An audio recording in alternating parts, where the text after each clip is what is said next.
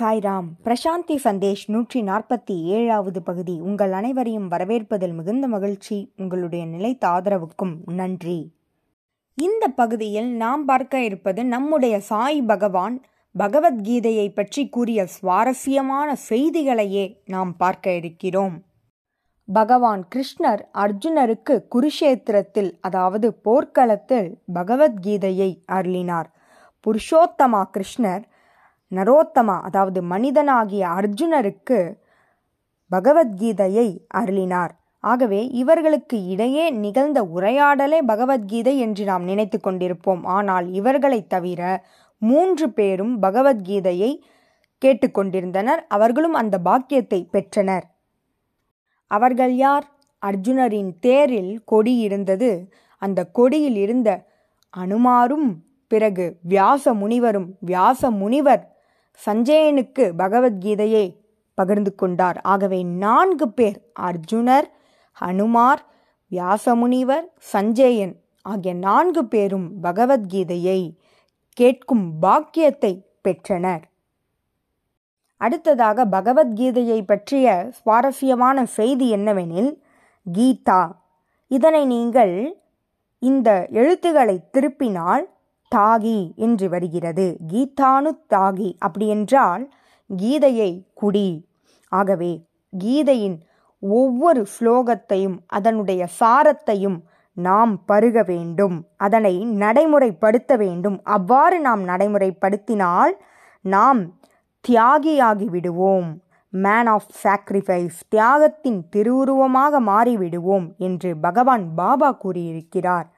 அடுத்ததாக நாம் பார்க்க போகிற சுவாரஸ்யமான செய்தி என்னவெனில் பகவத்கீதையானது எப்பொழுது அருளப்பட்டது? நம்முடைய சாய் பகவான் சொன்ன செய்தி என்னவெனில் கலியுகம் தொடங்குவதற்கு முப்பது வருடங்களுக்கு முன்பு அதாவது துவாபர யுகத்தின் இறுதியில் பகவத்கீதையானது அருளப்பட்டது. அடுத்ததாக நாம் பார்க்க இருப்பது கலியுகமானது தொடங்கி எத்தனை வருடங்கள் ஆனது என்பதனையே நாம் பார்க்க இருக்கிறோம். நம்முடைய சாய் பகவான் இந்த செய்தியினை ஆயிரத்தி தொள்ளாயிரத்தி எழுவத்தி ஆறாம் ஆண்டு அருளியிருக்கிறார். ஆகவே அந்த வருடத்தை மையமாக கொண்டு எத்தனை வருடங்கள் ஆனது என்பதனை பார்ப்போம். ஐயாயிரத்தி எழுபத்தி ஏழு வருடங்கள் கலியுகம் தொடங்கி ஆனதாக பகவான் கூறியிருக்கிறார். மேலும் கீதையானது அர்ஜுனருக்கு வழங்கப்பட்ட ஐயாயிரத்தி நூற்றி பதினைந்து ஆண்டுகள் ஆகிவிட்டன. அடுத்ததாக நாம் பார்க்க இருப்பது பகவான் கிருஷ்ணர் எத்தனை ஆண்டுகள் பூமியில் வாழ்ந்தார்? மேலும் அவர் எந்த வயதில் அர்ஜுனருக்கு பகவத்கீதையை வழங்கினார்? இதனையே நாம் பார்க்க இருக்கிறோம். பகவான் கிருஷ்ணர் நூற்றி இருபத்தி ஐந்து ஆண்டுகள் ஏழு மாதங்கள் எட்டு நாட்கள் பூமியில் வாழ்ந்திருக்கிறார். மேலும் அவர் தன்னுடைய எண்பத்தி ஏழாவது வயதில் கீதையை அர்ஜுனருக்கு வழங்கினார்.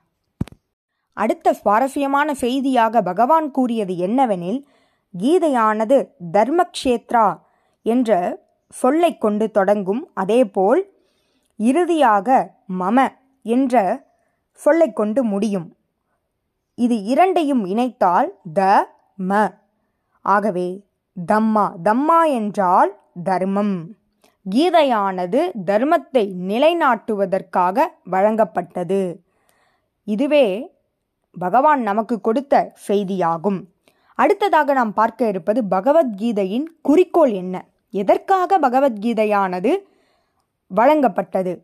பகவத்கீதையானது வழங்கப்பட்டதற்கான காரணம் துன்பங்களிலிருந்து நாம் விடுபடுவதற்காக. நம்முடைய வாழ்க்கையில் வாய்ப்புகளும் வசதிகளும் அனைத்தையும் அனுபவித்திருந்த பொழுதிலும் சில விஷயங்களால் நாம் வாழ்க்கையை வெறுத்து விரக்தி அடைந்து விடுகிறோம். வாழ்க்கையே துன்பமாக மாறிவிடுகிறது. அப்படிப்பட்ட துன்பத்திலிருந்து மீட்பதற்காகவே பகவத்கீதையானது பகவான் கிருஷ்ணரால் அருளப்பட்டிருக்கிறது. பகவத்கீதையானது உங்களை துன்பத்திலிருந்து மீட்கும் சக்தி கொண்டது. பகவத்கீதையின் இரண்டு குறிக்கோள் என்னவெனில் துக்க நிவர்த்தி அதாவது துக்கத்திலிருந்து மனிதனை வெளிக்கொணர்வது. அடுத்தது ஆனந்த பிராப்தி ஆனந்தத்தை அவனுக்கு வழங்குவது. இதுவே பகவத்கீதையின் இரண்டு குறிக்கோள்களாகும். அடுத்த சுவாரஸ்யமான செய்தி என்னவெனில் பகவத்கீதையை யார் ஒருவர் போதித்தாரோ யார் ஒருவர் அதனை கேட்டுக்கொண்டாரோ யார் ஒருவர் அதனை எழுதினாரோ ஆகிய அனைவரும் கிருஷ்ணரே. கிருஷ்ணரே அதனை போதித்தார் அவரே அதனை கேட்டார். பிறகு கேட்கலாம் அர்ஜுனர் பிறகு கேட்டாரே அது என்ன? என்று நீங்கள் கேட்கலாம் பகவான் கிருஷ்ணரே பத்தாவது அத்தியாயத்தில் கூறியது என்னவெனில் பாண்டவர்களில் நானே அர்ஜுனன் அதேபோல் முனிவர்களில் நான் வியாசர் என்று பகவான் கிருஷ்ணர் கூறியிருக்கிறார். அடுத்ததாக நாம் பார்க்க இருப்பது பகவான் கிருஷ்ணர். எதற்காக அர்ஜுனருக்கு பகவத்கீதையை அருளினார்? அதற்கான காரணங்கள் என்ன? அர்ஜுனர் நம்பிக்கையை இழந்து விரக்தியாக காணப்பட்டார். பகவத்கீதையை அருளியதற்கான காரணம் அவர் துன்ப நிலையில் இருந்தார். ஆகவே கிருஷ்ணர் அவரை எதற்காகவும் துன்பப்பட வேண்டாம் எதற்காகவும் என் நிலையிலும் துன்பப்பட வேண்டாம் என்று அவரை தேற்றுவதற்காக பகவத்கீதையை வழங்கினார். ஏனெனில் அவர் தன்னுடைய சொந்தங்களையும் தன்னுடைய குருவினையும் தன்னுடைய பாட்டனாரையும் எதிர்த்து போரிட வேண்டும் அவர்களை கொல்ல வேண்டும் என்கின்ற அந்த எண்ணமானது அவருக்கு குற்ற உணர்ச்சியை ஏற்படுத்தியது மேலும் அவரை துன்பக் கடலில் மூழ்கடித்தது. அவரால் எவ்வாறு இந்த துன்பத்திலிருந்து மீள்வது என்பது தெரியவில்லை. அதுவே அவருடைய மிகப்பெரிய பிரச்சனையாக மாறியது. அந்நிலையில் கிருஷ்ணர் அர்ஜுனருக்கு கூறியது என்னவெனில் எந்த காரணத்திற்காகவும் துன்பப்படாதே என்று பகவான் கிருஷ்ணர் கூறி அவருக்கு அருளியது என்னவெனில் சாங்கிய யோகத்தில் இரண்டாவது அத்தியாயத்தில் பதினோராவது ஸ்லோகம்.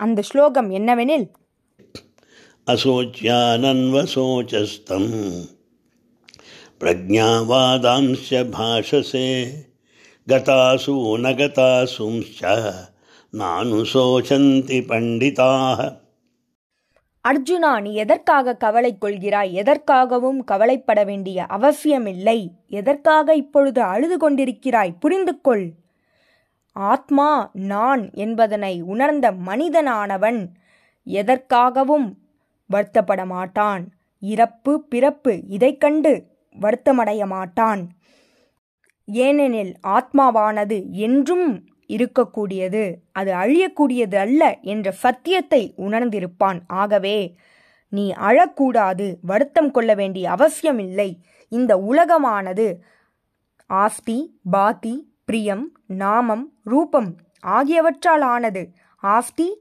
என்றால் சத். பாத்தி என்றால் சித் பிரியம் என்றால் ஆனந்தம் சச்சிதானந்தத்தால் ஆனது இந்த உலகம். இதில் செயற்கையாக இருக்கக்கூடியது நாமமும் ரூபமும் மட்டுமே. அவை செயற்கையானது அவை நிரந்தரமல்லாதது. ஆனால் சத் சித் ஆனந்தமாக இருக்கக்கூடிய பரபிரம்மமானவர் இவ்வுலகம் முழுவதும் நிறைந்திருக்கிறார் அவரே உண்மையானவர். இந்த சத்தியத்தை உணர்ந்து கொள் பார்த்தா என்று பகவான் கிருஷ்ணர் அர்ஜுனருக்கு அறிவுரை வழங்கினார். பிறகு அர்ஜுனர் அவர் புத்திமான் என்பதால் கிருஷ்ணரிடம் விவாதிக்கத் தொடங்கினார். அவர் புத்தியின் வழியிலிருந்து பல கேள்விகளை கேட்டார்.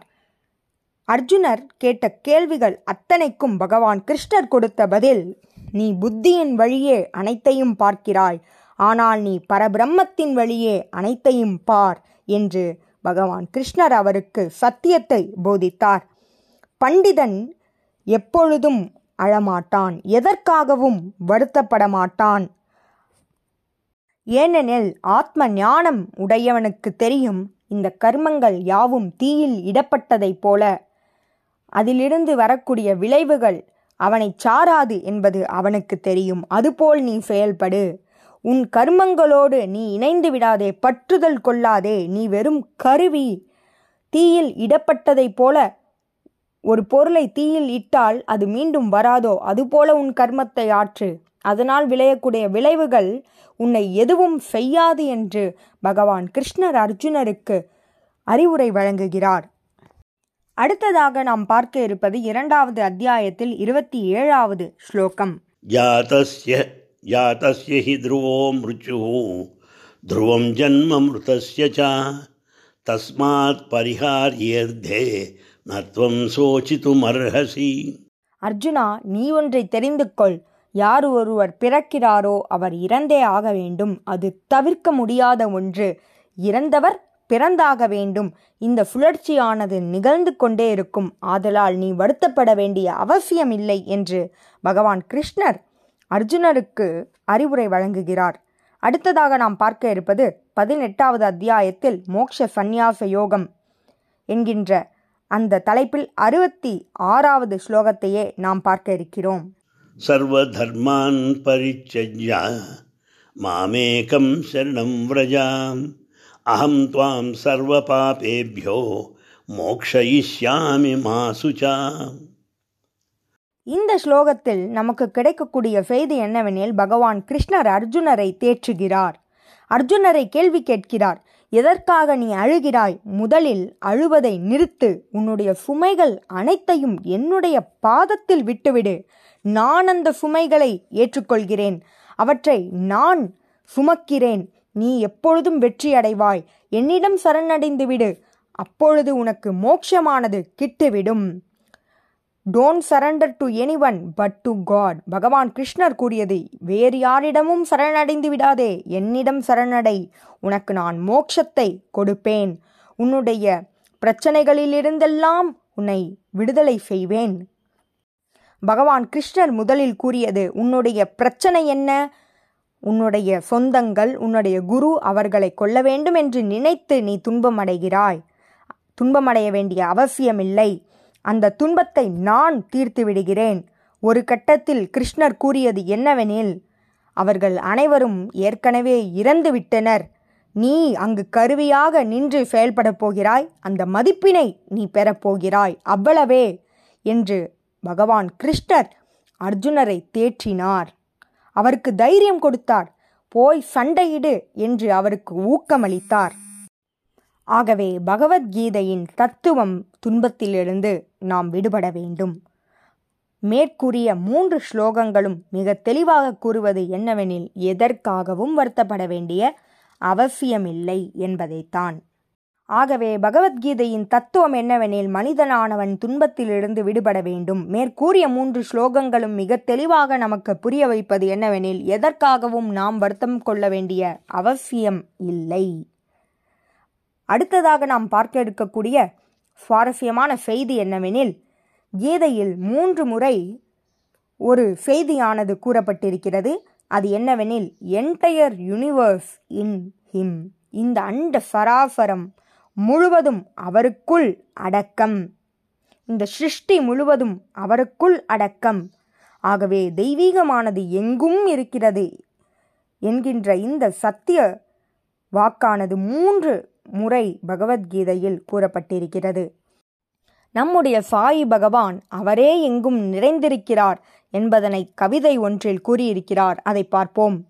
நட்சத்திரம் பிரம்மன் சூரியன் பிரம்மன் சந்திரன் பிரம்மன் நீர் பிரம்மன் சொர்க்கம் பிரம்மன் வைகுண்டம் பிரம்மன் தாய் பிரம்மம் தந்தை பிரம்மம் செல்வங்கள் பிரம்மம் அனைத்து உயிரினங்களும் பிரம்மம். ஜீவாத்மா பிரம்மம். இந்த பிறப்பிற்கான காரணம் பிரம்மன். நம்மை போஷிப்பது பிரம்மன். இல்லத்தரசி பிரம்மன் நேரம் பிரம்மன் சிருஷ்டி பிரம்மம் இயற்கை பிரம்மம் சக்தி அனைத்தும் பிரம்மம் சர்வமும் பிரம்மம். இந்த சபை பிரம்மம் சத்தியத்தை சொல்லும் இந்த சாயியே அந்த பிரம்மன் என்று பகவான் மிகவும் அழகாக அந்த சபையில் தன்னுடைய தெய்வத்துவத்தையும் வெளிப்படுத்தும் வண்ணம் இந்த கவிதையை கூறினார். அடுத்ததாக நாம் பார்க்கக்கூடிய அத்தியாயம் ஒன்பதாவது அத்தியாயம் முப்பத்தி நான்காவது ஸ்லோகம்.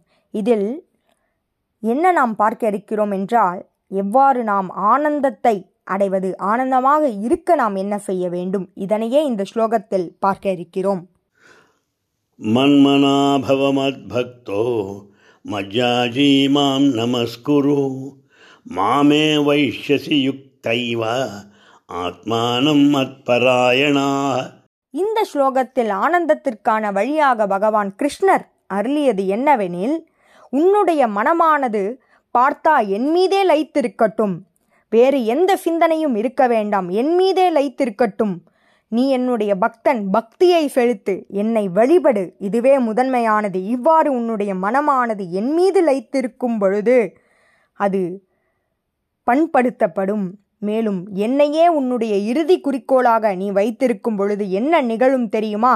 நீ என்னை வந்து அடைவாய் நீ தெய்வீகமாக உருமாறுவாய். அதுவே ஆனந்தத்திற்கான வழி என்று பகவான் கிருஷ்ணர் அருளுகிறார். அடுத்ததாக பதினெட்டாவது அத்தியாயத்தில் அறுபத்தி ஐந்தாவது ஸ்லோகத்தை பார்ப்போம்.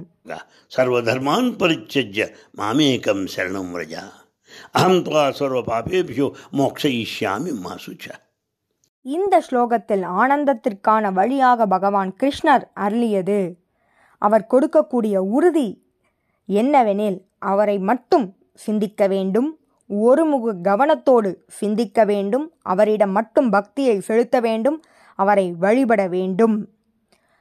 இதன் மூலமாக நாம் நிச்சயம் ஆனந்தத்தை அடையலாம். இவ்வாறு நீ பக்தியை செலுத்தும் பொழுது நீ என்னை வந்து அடைவதை நான் பார்த்து கொள்கிறேன் என்று பகவான் கிருஷ்ணர் கூறுகிறார். அடுத்ததாக நாம் பார்க்க இருப்பது எவ்வாறு நாம் துன்பத்திலிருந்து விடுபடுவது எவ்வாறு ஆனந்தத்தை அடைவது? எவ்வாறு அடைவதெனில் சரணாகதி. அதற்கு உதாரணமாக ஒரு மரம் இருக்கிறது. அந்த மரத்தின் வேருக்கே நாம் தண்ணிட வேண்டும். கிளைகளுக்கோ இலைகளுக்கோ அல்ல. அதுபோல உன்னுடைய பக்தியானது அதிகரிக்கும் பொழுது சரணாகதி நிலையை நீ அடையும் பொழுது பகவான் உன் அனைத்தையும் பார்த்து கொள்வார் உன் வாழ்வு முழுவதையும் பார்த்து கொள்வார் நீ அவரை அடைய அவர் பார்த்து கொள்வார் இதை நாம் புரிந்து கொள்ள வேண்டும். அனைத்து பாவங்களிலிருந்தும் நாம் விடுபட்டு விடலாம். இறப்பு பிறப்பு சுழற்சியிலிருந்து விடுபட்டு விடலாம். இந்த உறுதியை பகவான் கிருஷ்ணர் அருளுகிறார். நம்முடைய சாய் பகவான் பலமுறை கூறியது என்னவெனில் உன்னுடைய அனைத்து செயல்களையும் வழிபாடாக செய் எனக்கு அர்ப்பணித்து செய்.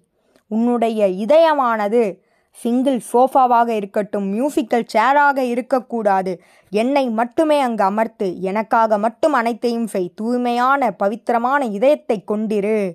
என்று பகவான் கூறியிருக்கிறார். ஆகவே டிவோஷன் கான்சன்ட்ரேஷன் அடோரேஷன் என்பது பக்தி மார்க்கம். அவரை மட்டுமே நினைத்து அவருக்காக ஒவ்வொரு செயல்களையும் வழிபாடாக செய்து பக்தியை நாம் செலுத்த வேண்டும்.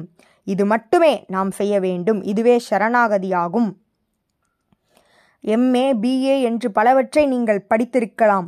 புத்திமான்களாக இருக்கலாம். பணக்காரராக இருக்கலாம். ஆனால் பக்தனுக்கு அவர்கள் யாரும் ஈடாக மாட்டார்கள் என்று பகவான் தன்னுடைய கவிதை ஒன்றில் கூறியிருக்கிறார்.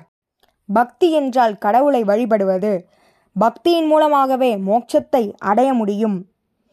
நீங்கள் யார் மீது வேண்டுமானாலும் பக்தியை செலுத்தலாம். ஆனால் பக்தி இல்லையெனில் நீங்கள் மோட்சத்தை எதிர்பார்க்க முடியாது. ஆகவே நீங்கள் துன்பத்திலிருந்து வெளிவருவதற்கான ஒரே வழி சத்தியத்தை உணர்ந்து கொள்ளுங்கள். யாரும் இங்கு நிரந்தரமில்லை. பக்தி இருந்தால் இறைவனானவர் அனைத்தையும் பார்த்து கொள்வார் அது ஆனந்தத்தை வழங்கும். ஆகவே இந்த சத்தியத்தை நீங்கள் சிந்தித்து பார்க்கும் பொழுதே துன்பத்திலிருந்து நீங்குவீர்கள் ஆனந்தத்தை பெறுவீர்கள். நன்றி. ஜெய் சாய்ராம்.